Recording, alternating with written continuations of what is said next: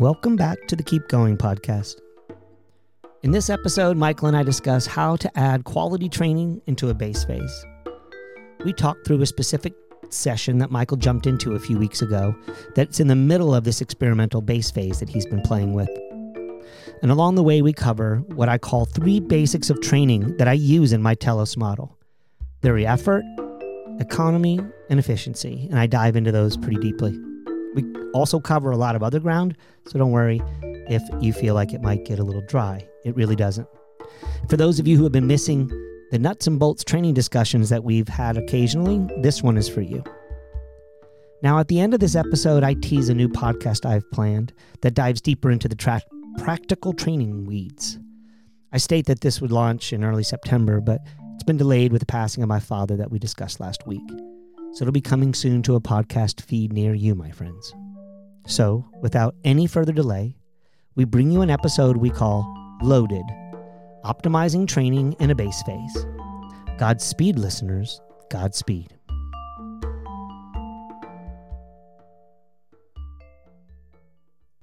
Bwah, bwah, bwah, bwah. I like where we landed this week. We Yeah. discussed the topic.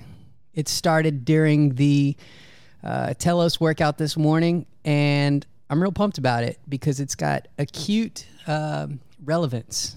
To what yeah, but but but be patient with us as we unpack it. Yeah. because it's uh it's uh it's not quite um total freestyle, but it is. uh, Conceptually, we're both grounded in the concepts we're going to be talking about today, but we haven't put it all together in any sort of cohesive way because we literally just came up with it. So, yeah, let's give them the the clip notes so they know what they're getting into. yeah, go ahead. You, you- Oh shit, me. I can do it if you want. well, okay. So, yeah.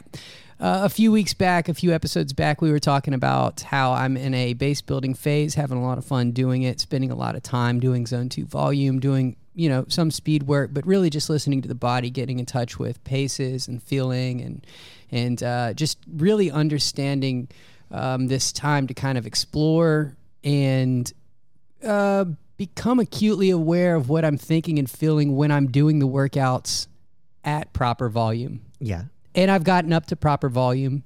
Been doing a lot of work, probably 20 hours a week or more, um, including some recovery, or not including recovery after that. So it's uh, it's been really nice. And the name of the game for me has been to just build the volume, build the schedule, build the schedule around my work schedule, which everybody, if you're probably listening, you probably, most of us have jobs and we have a lot of stressors and we have time. So, my main um, goal for the first you maybe two months of this process has just been to play um, with the pieces and put them together on a weekly cadence that makes sense to me, like swim, bike, run on these various days. Long runs um, have been on Sundays instead on Saturdays because the long bike kind of works better on Saturdays.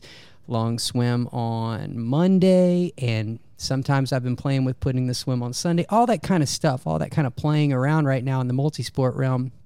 And so I've kind of like checked this box of feeling sufficient in my timelines, my schedule, and just getting acutely aware again of what I'm thinking and what I'm feeling, getting in touch with that, the kind of uh, the sensory load that I've been taking on.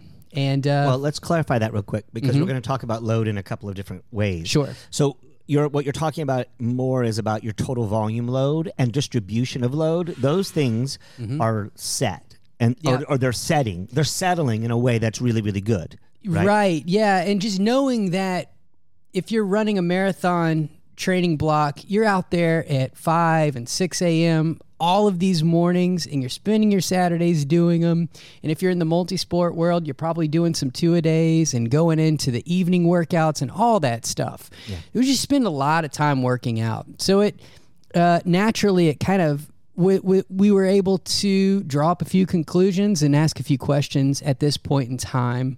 And that's when I was uh, talking to Steve after a critical velocity workout. Uh, it was four to six by one mile this morning with 90 second um, recovery.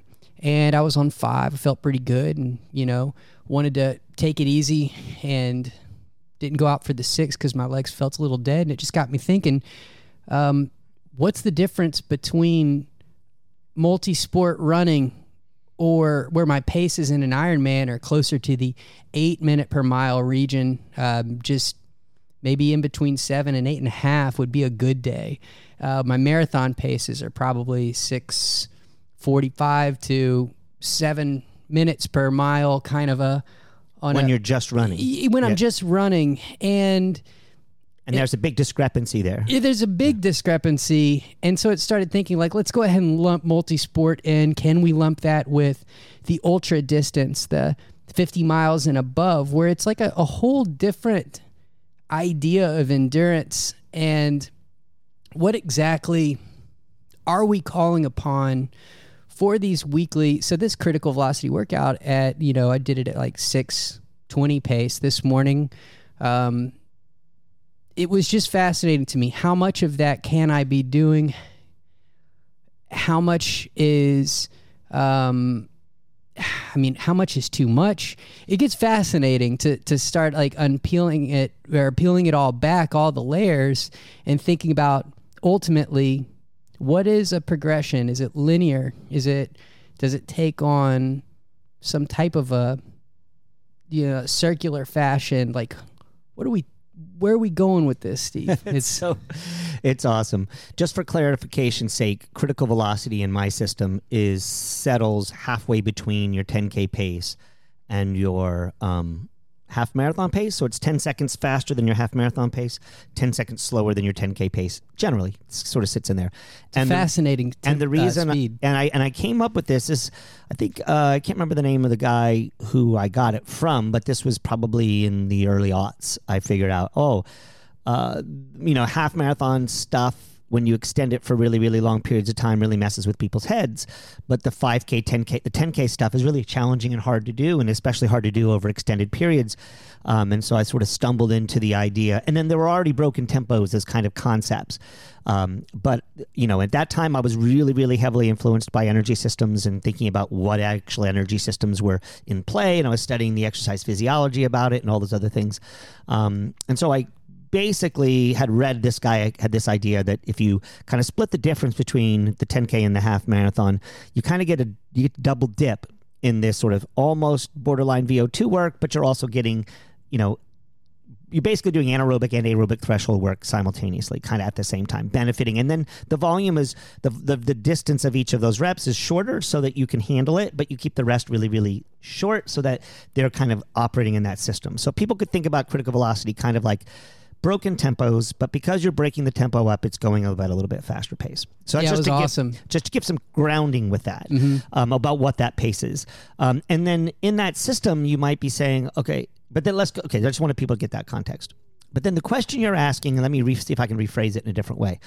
Like, if I'm going to be running my marathon, my, my race pace in an ultra or in an Ironman or half Iron even, but mostly an Ironman, um, what's the relevancy of doing these various paces? And why would I be wanting to worry about what my uptick is in my anaerobic VO2 aerobic threshold? What's going on there? Why, why do these things matter and what's important with them? Do they at all in these events? Um, and it's really relevant because i have i coach a good number of people who do i've for years coached triathletes especially ironmen um, who then you come to me for the run portion, just like an Ironman athlete or triathlete will go do a master swim program. They'll ride with a, a they'll have a cycling coach, or they'll ride with a group that sort of dictates the kind of work they do, and then they'll run with a running group typically. Sure. And over the last fifteen to twenty years, it's gotten much more coalesced around a single triathlon coach. But for you, you're kind of cobbling it together because you're self coaching. So you're like. In this process, you think, "What the fuck am I doing, and why am I doing it?" Right? Because one of the things you said to me is like, "Well, I just felt like I should come out today. Like, I just I felt, felt like, I like I needed, needed to to, like knock the cobwebs off, get some speed going, and it, it's like, what is MGP? Marathon goal pace. Like It's like, not relevant in your y- event. You see what I'm saying? You're- like it's as fast as you can go while still coming off the bike after 112 miles or whatever it is. That what is it, 116 miles? I forget how far it is. it's like 112. yeah. So you come off the bike. I mean, you swam for uh, uh, like an hour, right? 45 minutes, hard.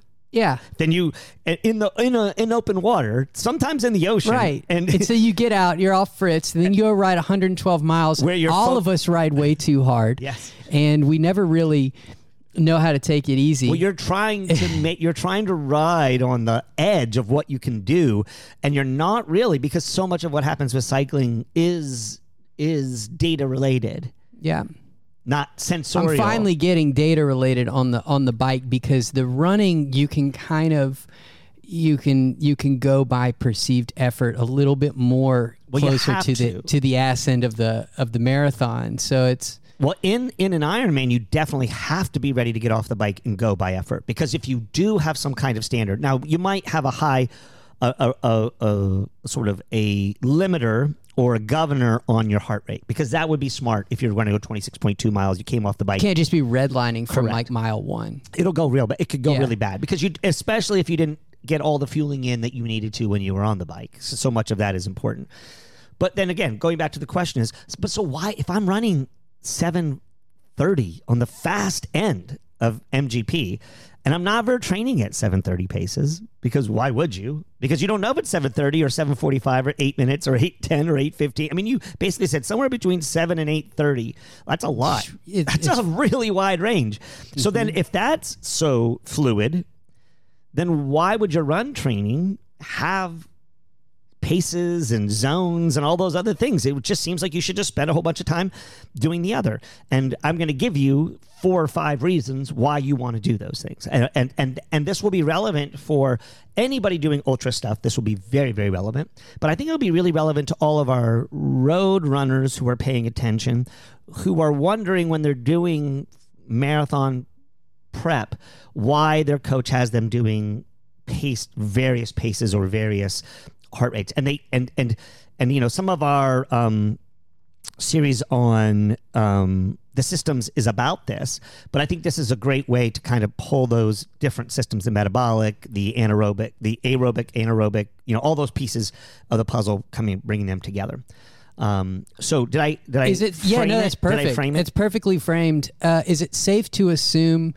that we can, in drawing these conclusions, is it safe to assume that can we talk about is it base building or is it separate or is it all the time? How do you how do you visualize these systems being? Well, of course, you can see where my head is right now. It's just like there's probably I'm assuming during base building there's a different allocation of each of the the the paces.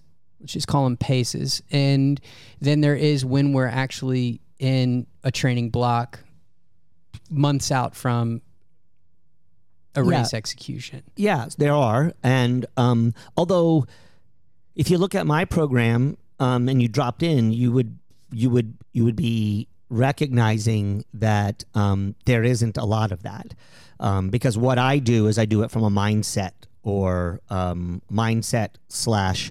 Uh, attitude perspective. So what I mean because I do everything all the time because I I have to as a coach because I'm not working with people one on one. I'm working in a group environment and we've got multiple targets for those people depending on where they're at. So some folks will be wanting to run a half or a 10k. I've got some people doing a 10k program this spring. I mean this fall. And I've got, you know, a marathon that's I've got people running uh, Berlin, Chicago, McCurdy trained, Indianapolis. um, Indianapolis, uh, New York City, Philly, and CIM. Okay, that's end of September all the way to the first week of December. Where in the world would you create a really individualized, periodized program in that while allowing everyone to catch the vibe of the crew and be in that group environment and do Which some of arguably the vibe of the crew is going to be more advantageous yeah. than anything It- else. I, will ask, I'll at least say it's equal. yeah, for right? sure. I'm watching some new people in my group. New people come to my group who are who have been self coached. Yeah. Who are like, holy shit! yeah. I just got 20 seconds per mile faster. How did that happen in the Mm. summer? It's because groupthink is amazing. Now it's also dangerous Yeah. because you'll sometimes stretch too far and push too hard. And um, but anyway, so my model is everything all the time because of the vagaries of the way that I operate and work. Um, but last week we talked about the Maffetone method, which is big about base. It's like creating this huge, gigantic. That's where the base. reconcile is kind of in my head, thinking literally in a black and white thinker, trying to figure out what is and what isn't. How do you reconcile? So my answer is I had to give that frame of doing everything all the time so people would understand because it'd be like, well, he's talking out of both sides of his mouth. I am because I have to because this is a business. This is how I make mm-hmm. a living. I don't I don't have another job. This is what I do. And in order to do it, I have to I have to split the baby in the biblical way of saying mm-hmm. how do you? Do you keep you know which what are you going to do? Like you actually have to split the baby and it's not always optimal. But i try to but have been splitting the baby for 25 years and i'm pretty good at it right? Mm-hmm. And everybody seems to be relatively happy. Optimally what would i do if i have an athlete coming in who's going to be getting ready for one command performance? Occasionally i do that. I have athletes who i work with one-on-one and we just design it but they still stay in my model. Why do they stay in my model? Because ultimately one of the things you can do in a base phase is you mo- you toggle away from paces you toggle away from heart rates you toggle away from metrics and what i would argue is you go primarily on efforts and then you undersell all the efforts. So what I hmm. would call is sub maximal training. Now, when I mention Undersell meaning be conservative. be conservative, Yeah. sub maximal, any whatever maximum is for 10k, like the fastest end, not not the fastest you can run for 10k, but whatever the fast end of that sort of structure would be for you. Because right now, if you're thinking about if you're a if you're a marathoner and you're thinking about 650 per mile or seven minutes per mile, you know it's like sort of in that three hour range, right? Then 10k pace is going to be somewhere in that 615, 630, 620, you know that range, right? So what's the benefit of doing that work? Well, the benefit of doing that work is that it really trains your body to use to stay in the anaerobic, to stay in the aerobic zone when the anaerobic is coming on, and there's a benefits to that. And then there's other pieces of the puzzle there that are happening there too. But when I would in a math in a base phase, what I would suggest is you do the 10k workout as it's written, right? Mm-hmm. But you slow down and you go on what feels appropriate. And because you're in a base phase, it's 620, six, the fast end of that's not going to be appropriate. What's going to be more appropriate is something somewhere in that six. You'll probably find just by going on your efforts that you're in that 630, 635. If the weather's good and you're having a good day, you might creep down as you're going along. But within that, you're getting all the uptake and all the benefit that might be happening physiologically from that pace or that zone. But you're also not cooking it and, and like today when you started to cook it because it was getting a little hot um, you backed out. Because there's no imperative because the race is so far removed from where you're currently located in your training that there's a fluidity and a flexibility what i call grace. You give yourself that grace. Now i argue that grace should be granted all the way through the entirety of the cycle at every point along the line and this is a problem for many american distance runners is they don't bring grace in I think we have a, a huge problem with thinking, with telling ourselves that it's easier than what it actually is, and I think that that's a huge, a huge problem in in the this is- culture and that's of why that's why this phase of training is so important. Yeah. What you're going through right now is you're recalibrating efforts yeah, because you're never going to maximum. You're always articulating and arguing for a sub maximal performance every single session you come out to do because you don't want to cook it too hot, but you also want to play. Because here's the thing. This is my argument. One of the things I argued against the Maffetone method is it's fucking boring. yeah, it is. It's almost it's like it it, it I don't know and I'm and you I have to be really grounded in the piece of of the event, and you got to believe in it. yeah, yeah. And you know, and the, and the woman who wrote that, you know, who who we the reason why we started that was she was like she believes in it. She's hundred percent sold on it to the point where even my arguments that I made to her when I sent her that that episode, I sent it to her a week. A Couple weeks early Mm-hmm. because I had it finished.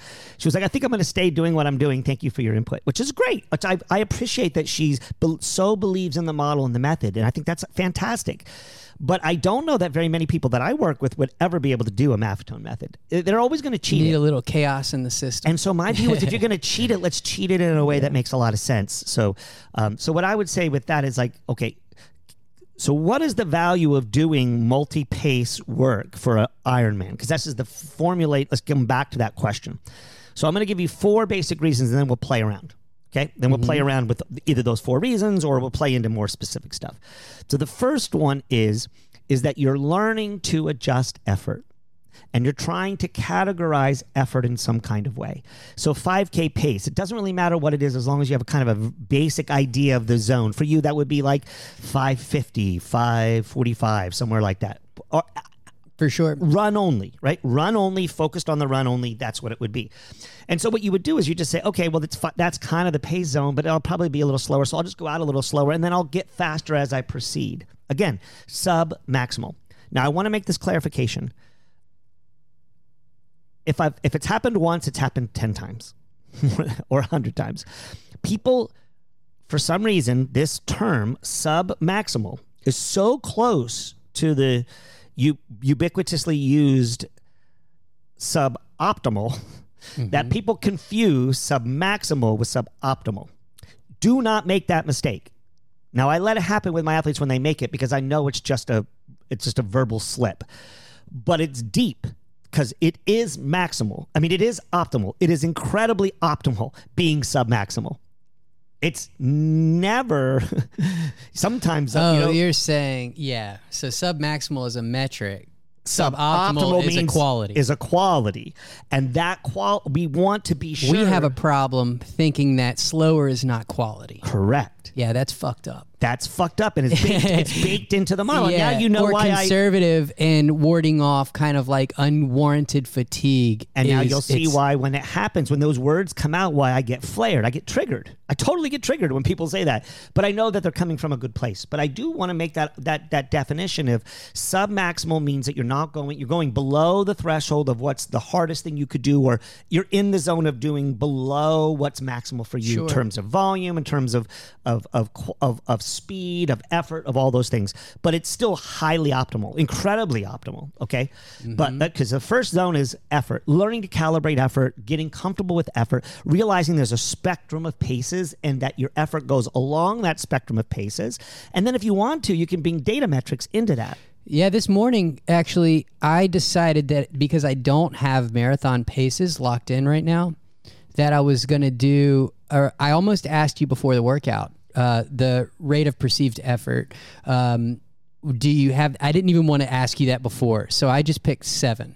Yeah, so I would put that. So what this workout is, this workout's a very unusual workout. Yeah. it's a six point five to start. yeah. and it ends at about a seven point five. You Is don't want to go to an eight. If you go to an eight, better to bail. That's exactly where I ended up. I was like, no, man, I'm at like an eight tipping over a nine. I'm like, I'm done. I'm done here. Yep. And, And, and that's why the recovery is 90 seconds. And I Right. always tell people, do not, like, can we play with the recovery? Not in this session. Interesting. It's the thing that will tell you that you're going too fast. interestingly enough, yeah, the paces, the data then corroborated a decent, you know, marathon style pacing system at like 620. I was like, but that's like my, that's like a cruise and half marathon time for me. So it wasn't exactly like But it was, better. It wasn't like a 610 or anything, but it was like, okay, this is interesting. but it was 82 degrees. yeah, You hadn't done any quality work in months. right. any speed work in months. So it's it is about right given the conditions, given your It's condition and your context, and you felt this is what I'm saying about this effort. This is why Mm-hmm. it's so optimal, why it's so good for you. Is instead of using the metrics to design what you're doing, you're using your efforts to do that. And when you have a window of time where you're not focused on a goal race that's not right in front of you, you give yourself the grace and the flexibility to learn that. And if I if if I if somebody said to me, What's the one thing athletes could do to improve their running? Guaranteed improvement. And I would say, learning to run by effort. And but it's very hard to learn to run by effort when you've got a race approaching rapidly, because the race is going to require you to run a cer- certain pace per mile, and you need to lock into the effort zone idea matrix mindset that's required for I want to go sub three. Okay, then you need to be ready to go 645 to 650 per mile for a marathon. and so you have to kind of lock into that mode. And especially if, like we've got some girls going for an Olympic trials qualifying standard this this fall. So yeah, I'm a big effort person, but right now we're not doing efforts. Even in the heat, mm-hmm. I'm like today's not an effort day. Today's a day you need to tile, you need to lock a little bit more into your marathon pace or the zone because you're going to need because because we don't we're not going to get cool weather with enough time to give you all the metrics that you need to have. So we need to stay in that zone a little bit and then have you suffer a little bit there so that when on race day the weather's better and the conditions are better, you're like I can, I got this. It'll feel a little bit easier. I have a I have an idea. Maybe there is a third phase of training, which is base phase, and then um, maybe like a month phase of just uh, dialing in and getting attuned to effort pacing, and then, but it's like almost like we would wear the watch and have the data, but we would cover it up or put tape over the watch or whatever, and then kind of retroactively understand what that data is like saying after, then drawing some pacing conclusions about our effort, and then locking into w- what we all tend to do 98% of the time, which is reverse engineer what our goal pace is for the Exactly, race. yeah. So it's like we're going to do that that it asks backwards anyway. So I actually think that it would be cool to maybe implement a month or so of ju- or maybe not a month, but maybe it's a workout every week or during a base phase or something to like really get in touch with rate Actually, what effort. I would do was for you because you're because you're doing an Ironman. I don't know that I would do that. So focus on that so much. I mean, I might because it's it's it, it's not going to hurt you. There's no harm in it at all. You'll learn a lot of things. For a marathoner, I would say it's incredibly valuable because that'll give them a reference point. I'm thinking for in future. marathon land right now. Okay, so in a marathon perspective, it gives you a reference point. Mm-hmm. So now you've got a RPE, a rate of perceived exertion, or an effort Mm-hmm. that is a that is locked into um, where that zone is, Yeah. and then you can stay in that zone, and then you know what it is, and then you know when you're having a bad day that that's just a bad day. Blah blah blah. Um, so then the second reason, the first reason to, to do um, very paced training um, model in a in a in preparation for ultra or Ironman um, is number two is what we call economy. So this is where your body starts to learn to work at the same to to get faster based on the same energetic load on the base of the same amount of juice you're putting into it that I'm putting in this juice at 10k pace then when I go back to half pace or go back to marathon pace I I'm better able to regulate and use the energy, the juice, the, the systems to get there. Now, you can think about that from a fueling perspective.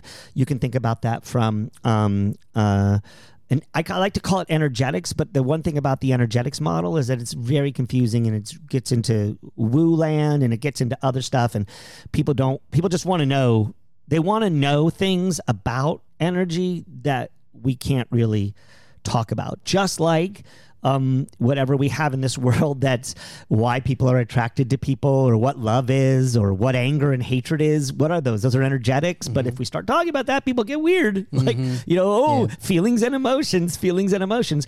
But that is what it is. It's like, so economy is the feelings and emotions, reg- regulation at faster paces allow you to be more subtle, nuanced, uh, capable, have a greater capacity to use those energies, emotions, and feelings appropriately at slower paces. Thinking about this from an Ironman perspective, this is hugely valuable coming off the bike because yes, you've got some you got some effort that you're going out at, but now you're like, okay, but I know that if I put and you can actually push it a little bit to get some recalibration. That would be also beneficial. Yeah, to like say, just- oh, I'm going to go for a half marathon pace just for eight for, for 400 meters and guess what will happen because you're locked into that and those those gears have been turned on i like to say that you've you've turned the lights on in that room when you go there and then you slide back to the pace you want to run you're like ooh i can do this like this is economical. The economy's raised to a much higher level. So you're spending less fuel. So it'd be like it's like your your fuel economy. Mm-hmm. Like in one vehicle, in your Tacoma, in my Tacoma, our uh, fuel economy is like 19 miles per gallon. But in my Jetta, it's like 42 miles per Yeah. gallon. so like like that's what it is. It's like okay, you now have an understanding and you're better able to have that economy. Like your economy's there. That So makes total sense. now the third thing is what we call efficiency. So, but again, this is these two are corroborated. These two are really closely mm-hmm. linked. But the economy is the energetics, the feeling, emotional state, and the energy of it. The efficiency is the actual biomechanics of it. That it's actually smoother and easier, and your body is like trained to do that. It's like pushing the pendulum. It's like stretching yourself out so you can come back comfortably. And It's you like a that- race car Yes. as you're using as a daily driver needs to go out on the track every once in a while just Gotta- to kind of like it's got to kick out the jams. Yeah. Yeah. Mhm. And it's good to kick out the jams if you're not in your main base phase. Like Yeah. when you're in the base phase, this is the real danger. This is why I this is the Maffetone model. The thing about the Maffetone model that I am so in in in so very so wish that runners would listen to that you cannot kick out the jams when you're in your base phase. You can play with it. You can go sub maximal, but it has to be sub maximal. But once you move into a phase of getting after your races, now you can punch it and you need to punch it. But once you punch it, your body shifts and it goes into race mode. It's you're out of base phase. You're into and what is that? This is a huge question for me. I mean, this I've been running for almost 50 years. I've been racing for almost that amount of time. I haven't raced recently, but I have a race coming up soon. I've been thinking about this for a long time. Like, what is going on there? Well, That's fascinating. Let's really extract that detail. When you punch it, you have the ability, from what I understand, to say goodbye base phase. You eh, actually, even if you're not saying goodbye base phase, you are you are going to be going against every single evolutionary objective that the human body has and then the human spirit has because once you lock into going quicker you got to keep that ball rolling we're no good at going forward and coming back. 'Cause as soon as we start slipping back, it's like Sisyphus in the rock. Like we're n- oh, um, now your mindset's going to get completely fucked because you're not moving, and there's a subtle energy that just keeps pushing to keep going forward and Can you re? Do you think that you can reset that clock? well, so you can, but let me tell you how you Like reset false it. start. Let's let's keep it in base phase. Like went too fast for three weeks. You know, like let's. so there's only one way to do it. There's only one way to do it. It's the same thing we do when people get overtrained. It's the same thing that happens when people are in a um, serious, uh, uh, like they're iron deficient. They get really low on iron deficiency. When we start seeing numbers in the like ten, you know, that like the number is your ferritin levels at a ten, or in some cases the ferritin levels at a five or a two. When for a woman and they need to be in the high twenties, high thirties or forties, men are in the fifties sometimes. Like when you get that low, your oxygen carrying capacity is really really low. So the only way to handle that, the only way to handle uh, overtraining is aerobic only running at a very slow easy pace period nothing else so now you're you're now you have to now you are getting in, a, in an educational model you got to go back to the last grade I'm asking for a friend. yeah you got to go back to the last grade Yeah, you got to go back to the last grade oh, No, it's if so fascinating. but that's where this point about submaximal is so critical. So if you play in the Yeah. submaximal range, you're not going to trigger that. You'll have a session or two where you kind of kick out the jams, but you then bring yourself back. One session or two sessions is not a big deal. What happens is when what about they- the close?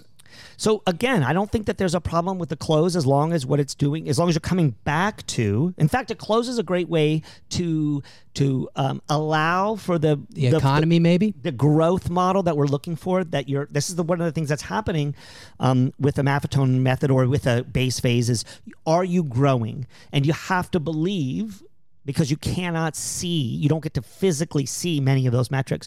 But a close in a long run can help you do that as long as you're careful with it. And then as long as you come back to another week or two weeks of really really staying with it. Now again i still think you can do everything all the time. I think you can do some 5k pace work some 10k pace work some half marathon pace work personally as long as it's all sub maximal but once you punch it once you go to efficiency, once you start pushing the outside edge of what you're physically capable of, you are now out of base and you are now in race. You're in race mode, like it or not. This is why it's so dangerous not to take a base phase because then your nervous system is constantly in race phase. Jesus, It's too long. fascinating. It's too long. So here's the money question of the whole of the whole idea because I know everybody listening is just like me.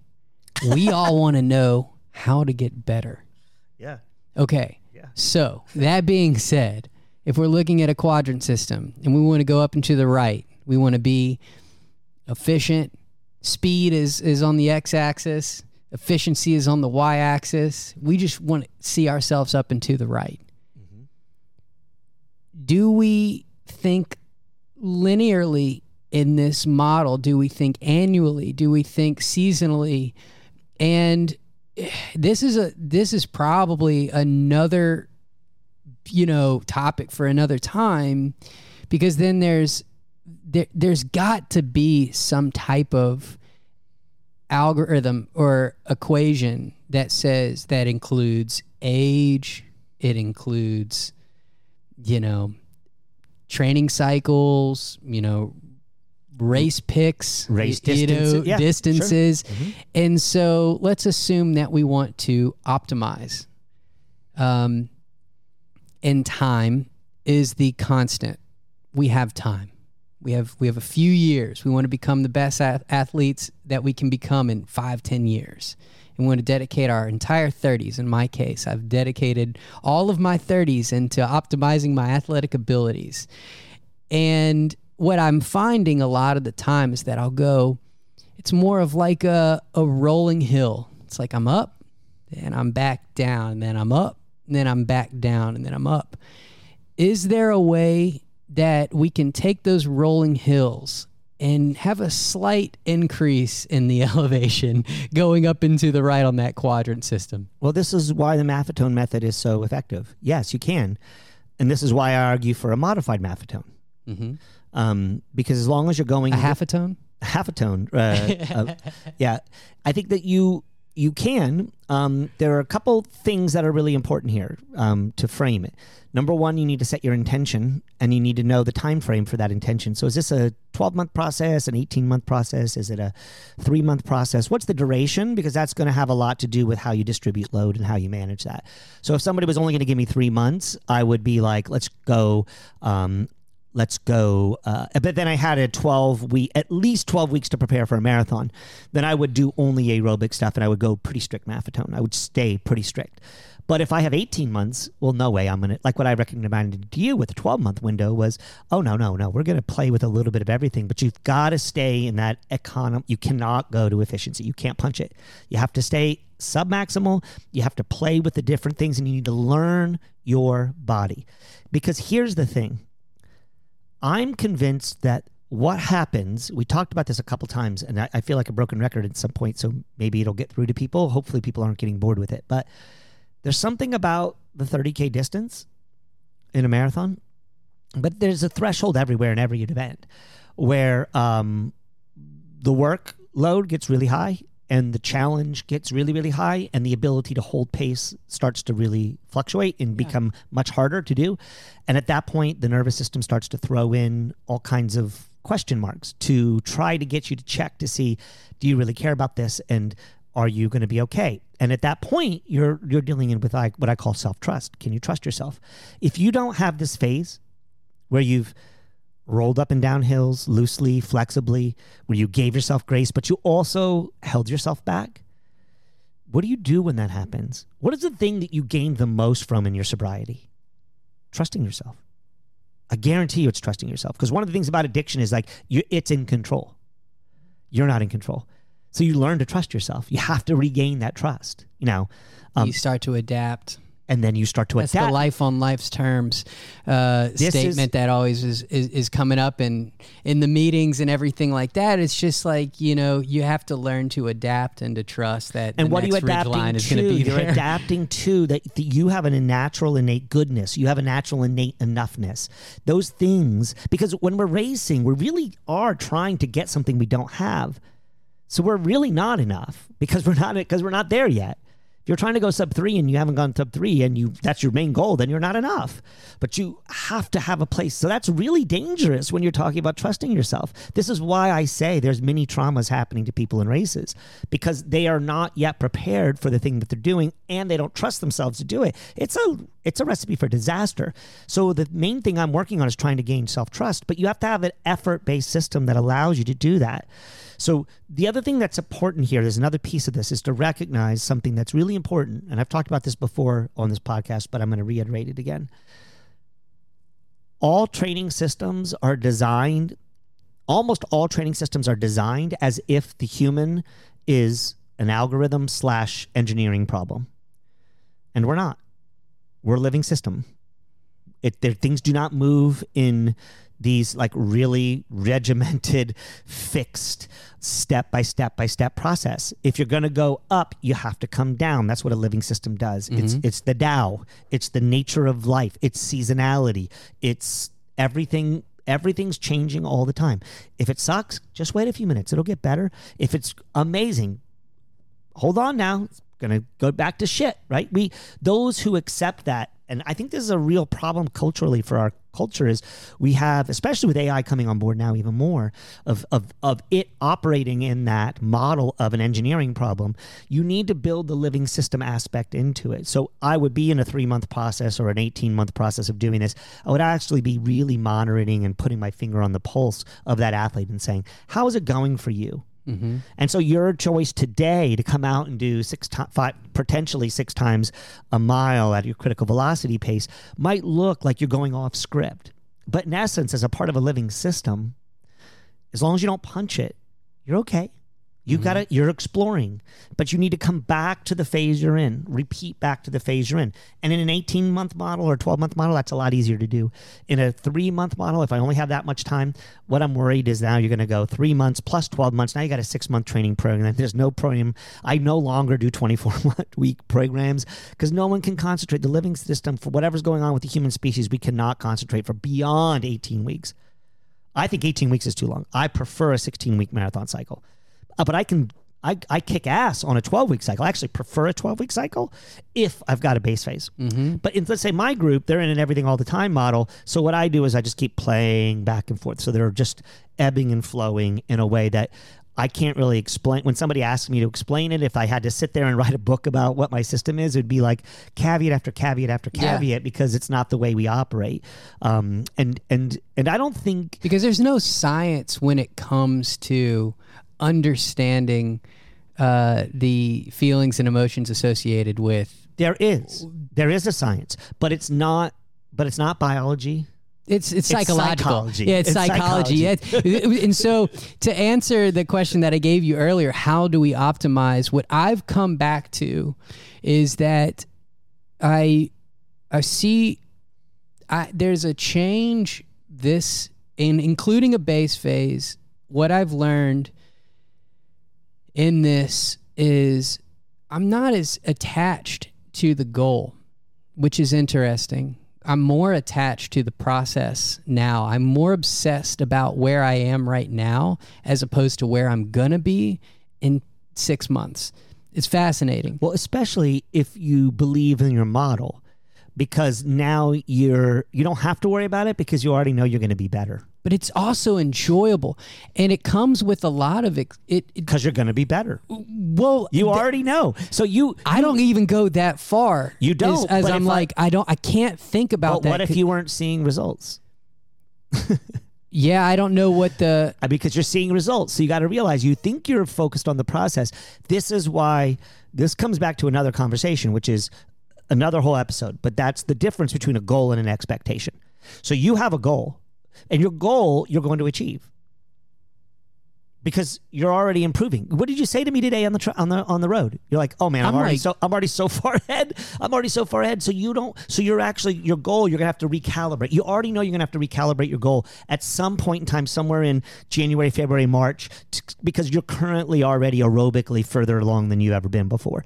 So, assuming you stay healthy, then you then you'll be in a pl- you'll be in a better place. And so it doesn't make any sense to sort of dial in on your result You'll just know you're going to be better than you've ever been before because you're already better than you've ever been before. Realize that is that already is a result. Okay, you already know there's going to be a result. No, there's no guarantees in life. You could get hit by a car. You could get run off the road. You could have a hundred night. Or the day. race intention might be fundamentally different, which is let's race within our means and let's understand what actually, that feels like. Actually, if if I'm having any effect on you whatsoever, that's absolutely going to happen. That's what it, what's interesting to me is like I'm going to be more optimized for the races but upcoming because you've enjoyed the process. Because but my intention might not be rooted in fuck this shit. Yes. I'm going my legs are going to fall. I used to say they're going to take me I'm either going to get my goal or I'm going off in an ambulance. Yeah, that's a really cognitively challenge. That's a, that's not You, you see what mental, I'm saying? And I used to think like hygiene. that's the way to race, right? And I'm thinking I don't think I have that ability right now to it's to not think real. like that. And, and unless we're in an existent and this is the thing. This is this goes back to those conversations we had about how the model for someone like um what's his name who who did the four and four the four hour four hour we were talking about him the, the military guy Goggins? Goggins like that's the Goggins model right and I just don't understand that. well I do because I I do understand it I do but I think it's a I think it's a limited view of the world I don't think the world operates that way and if you have kids, you know that because you realize that there's a fluidity and Yeah. flexibility. And if you're like, I'm going to get out the door, like what happened today for our podcast episode, I'm going to get out the door and be somewhere by a certain time. You are not in control of all the things, right? Mm-hmm. And if I think I am in control of things, then I have a terrible relationship with my daughter because I'm screaming and yelling at her because we haven't gotten out the door, and that's not co- that's not good hygiene. That's not good for the human species. And what thing in the world matters so much that being a little bit late is o- is not okay for? Like, give me a fucking break, dude. Like, I don't understand it. That's why I, I understand the Goggins Yeah. mentality. But if you take that and you stretch it into real life, you people, this is what people do, which is why I call it dangerous because Yeah. it's not good psychological hygiene. What's much better is to recognize that the flu- what life is is a fluid, flexible, giving and taking, moving and flowing, and and getting aligned with that. But that does not work in an engineering model, and it doesn't work in a you know kill 'em all model either, right? And so what we're arguing for here sounds soft and weak and woo, but it is actually the way we have been evolved to act. There's only a one time when our lives are, or the lives of ourselves or our offspring are threatened, will we move into the model of kill them all. Mm-hmm. We, we reserve it for warrior mode, period. But yet here we are all training in warrior mode all the time. And then you add to it algorithms and data. and Now you've got an engineering model. You see, it's like fucked up. Yeah. This is why I want to steal the culture. But you you've got to realize what the culture's doing and recognize it as and then and then in essence what you're doing there is tapping out. And that is hard for people to do. So this book I'm working on about running a beautiful race. Mm-hmm. The first before the book starts, there's going to be a a warning label on the early pages. So This is gonna piss you off. you are you are you are likely not going to be able to do this the first time through Yeah. you're probably going to fail. But please pick the book back up because it's because what it's talking about is good for you. And even if it takes you forever, there's a great book I read. uh, I cannot more highly recommend the book, The Art of the the War of Art by um, Steven Pressfield because it talks about how much resistance we have to the things that we really want and how we allow resistance to take over from the things that we want to really achieve. And what's going to happen is many people, when they do something like that, it's going to create so much resistance that the resistance will win. And so then that's okay. You just be gentle with yourself and come back to it. But what I'll say is there's like this is this is hazardous to your well, it's hazardous to the way your worldview, it's hazardous to all these other things, and you're likely to fail. So be wary of reading on. And then the next page was if you made it to this page, then just know it works. Yeah. And it'll change your life in so many ways. But it's not for everybody. It's okay. But it is going in, it's swimming upstream. It's going completely against the way that we've been operating. And I think that right now, the reason why this book needs to be written is because people are hungry for it.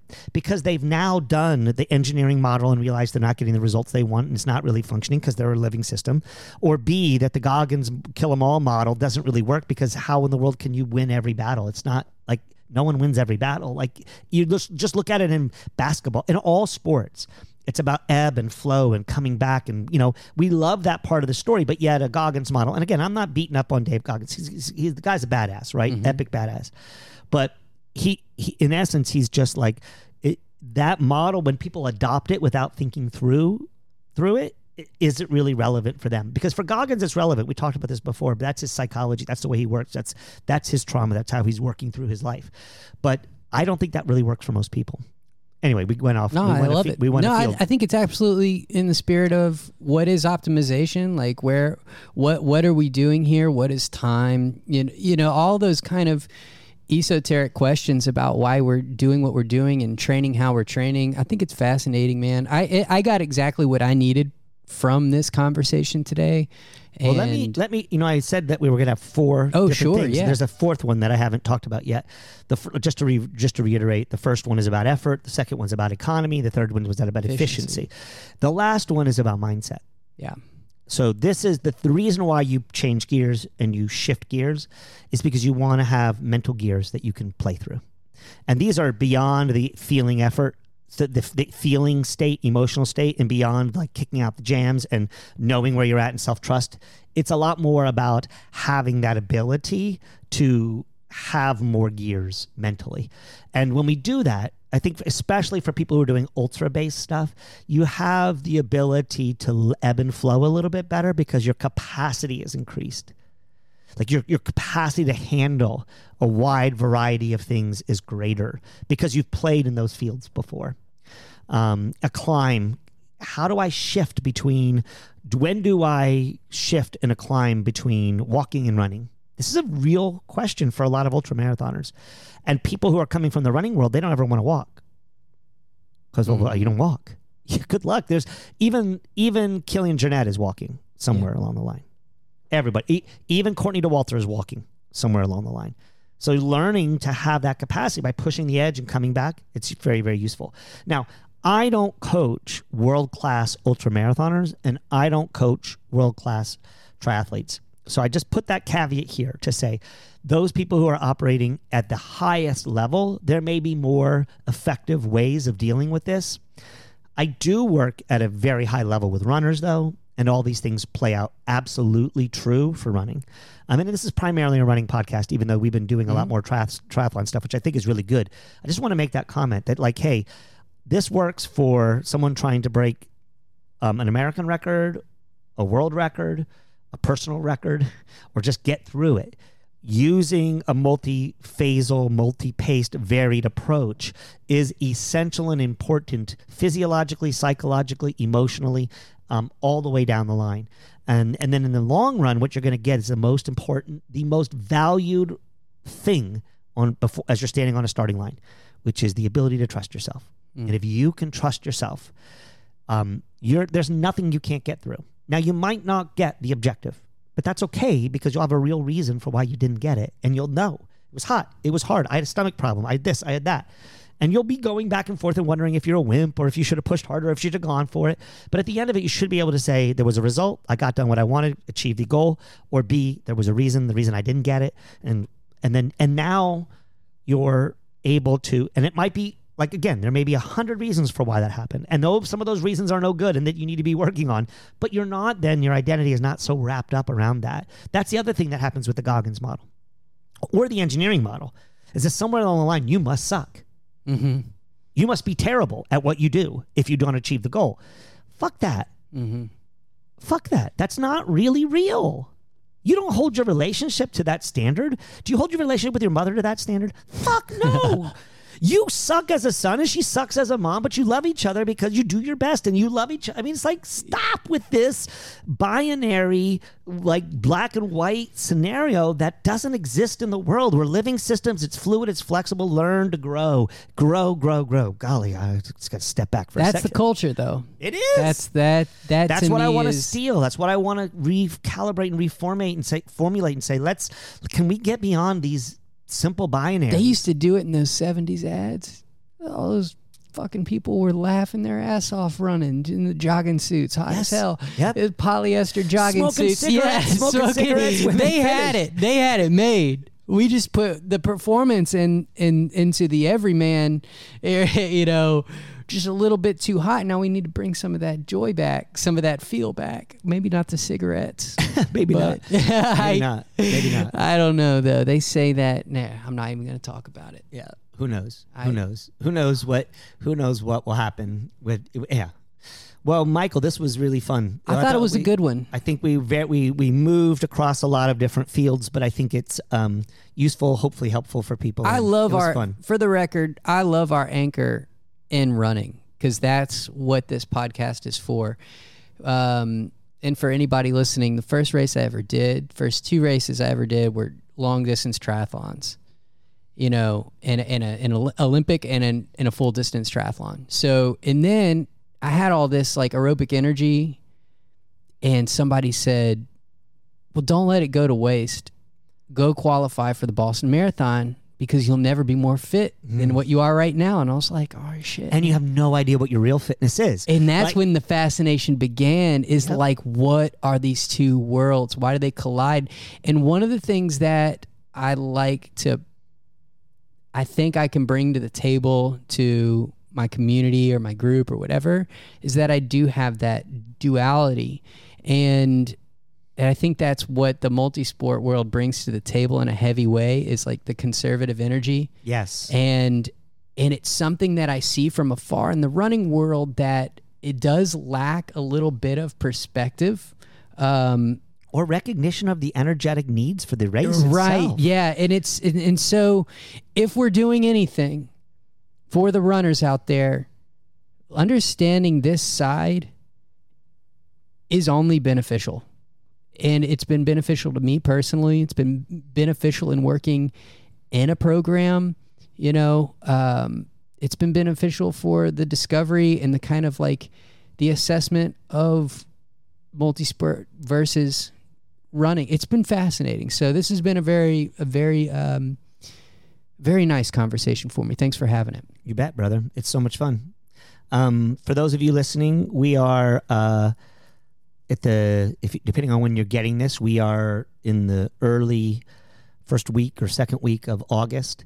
Um, and I'm just going to plug because I don't have any other opportunities, to, many opportunities to plug it. But I've got a new podcast coming out that's just going to be it's it's me not with Michael and John, but with some other with some other co-hosts as well. Uh, very different from this podcast in the way that this podcast is conversations. Most of those are going to be really targeted towards content. Um, the podcast will be called Running on Purpose. It's actually a reboot of a podcast I had, um, not 2019, 2020. And um, if you're interested in this and you're interested in that kind of stuff and you want to hear me get a little more uh, granular and specific, then that's going to be um, available to you. So it, look for it. First week of September should be the first inaugural in um, first intro, and then we're going from there. I've got a physical therapist who's being a co-host with me. I've got um, my good friend Jason Brooks, who is an ultra runner, but he's very interested in um, classical philosophy, the Stoics, uh, suffering, these kinds of topics, and then um, yeah, and then I have another co-host. I'm hoping we'll jump in, but he hasn't fully committed, so we'll see what happens with that. But anyway, thanks for letting me push that, just because people can be starting to look for it, and I once it gets started, I probably will never push it, public, publicize it again because that's just how I operate. So, Ah, you will. but I'm It'll so excited about doing it again. I'm so one. excited about getting back in that saddle. Um, this this project will continue because there's nothing like it, and those that podcast I'm gonna have to prepare my ass off for it. This one we don't prepare much. We just come in present and try to be respectful of each other's space, and then vibe and jive. It's it's a it's a it's a jazz it's a free jazz play It's what's what we're doing here free jazzing on on a basic theme um, that is going to be far more um, engineered planned out and executed in a in a clear and deline- clearly delineated way so That's Anyway, badass. yeah, that's cool. what people. A lot of people want that. I think they do. And I think we're going to be covering a wide range of topics to keep it fresh and to keep, you know, because I've got multiple, um, I'll be the constant, but I'll have multiple hosts that the flavor will change a little bit each time they listen to it. So, um, and then Easy way to put it is I do this podcast to learn something and That's not the idea of your next podcast. No, it's not. It's it's it's some of what you asked me. It's kind of some of what you asked me to do, but when we're together, we just play with it. Yeah. Because because of your curiosity though, Michael. I mean, that's the thing that's so much fun with you is the level of curiosity that you're bringing to this is what makes it work. Um, and you're, you know, you're curious about why coaches do what coaches do. And now you're living it out in your own life of being self-coached in a really beautiful way which is really cool. And again as a self-coached being self-coached you doesn't you doesn't mean you don't have coaches.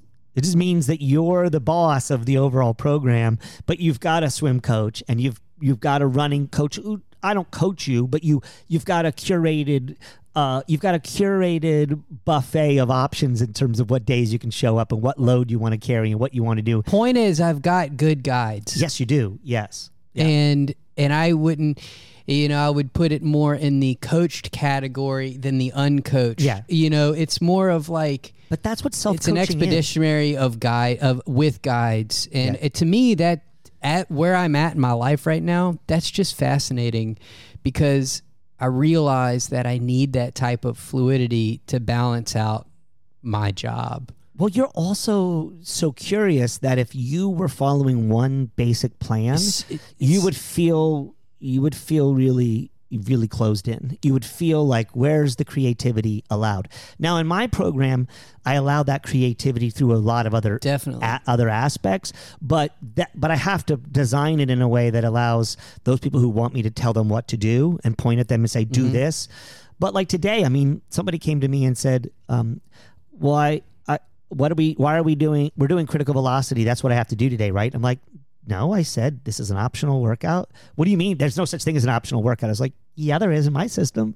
It means Yeah. you do it or you don't do it. It's okay either way. It's to, you know your wife didn't do it because it was a she's tired and she's raised her volume and she's And her down weeks are absorbing a lot of shit because she's been hammering on the up weeks. I, that's what she said to me. She said, I feel for the first time that these down weeks are making me more tired. I feel more like shit on the down week. I said, that means you're training. Yeah. that means your body's adapting to the Uh-huh. load. I Like, remember your down weeks feel almost Poopy. twice as hard they're as poopy. the up week. Yeah. Yes. It's, and then the next week, though, that next week, that first week of training, you're like, whoo. Yeah. You know, again, this is those four systems. There's an effort thing.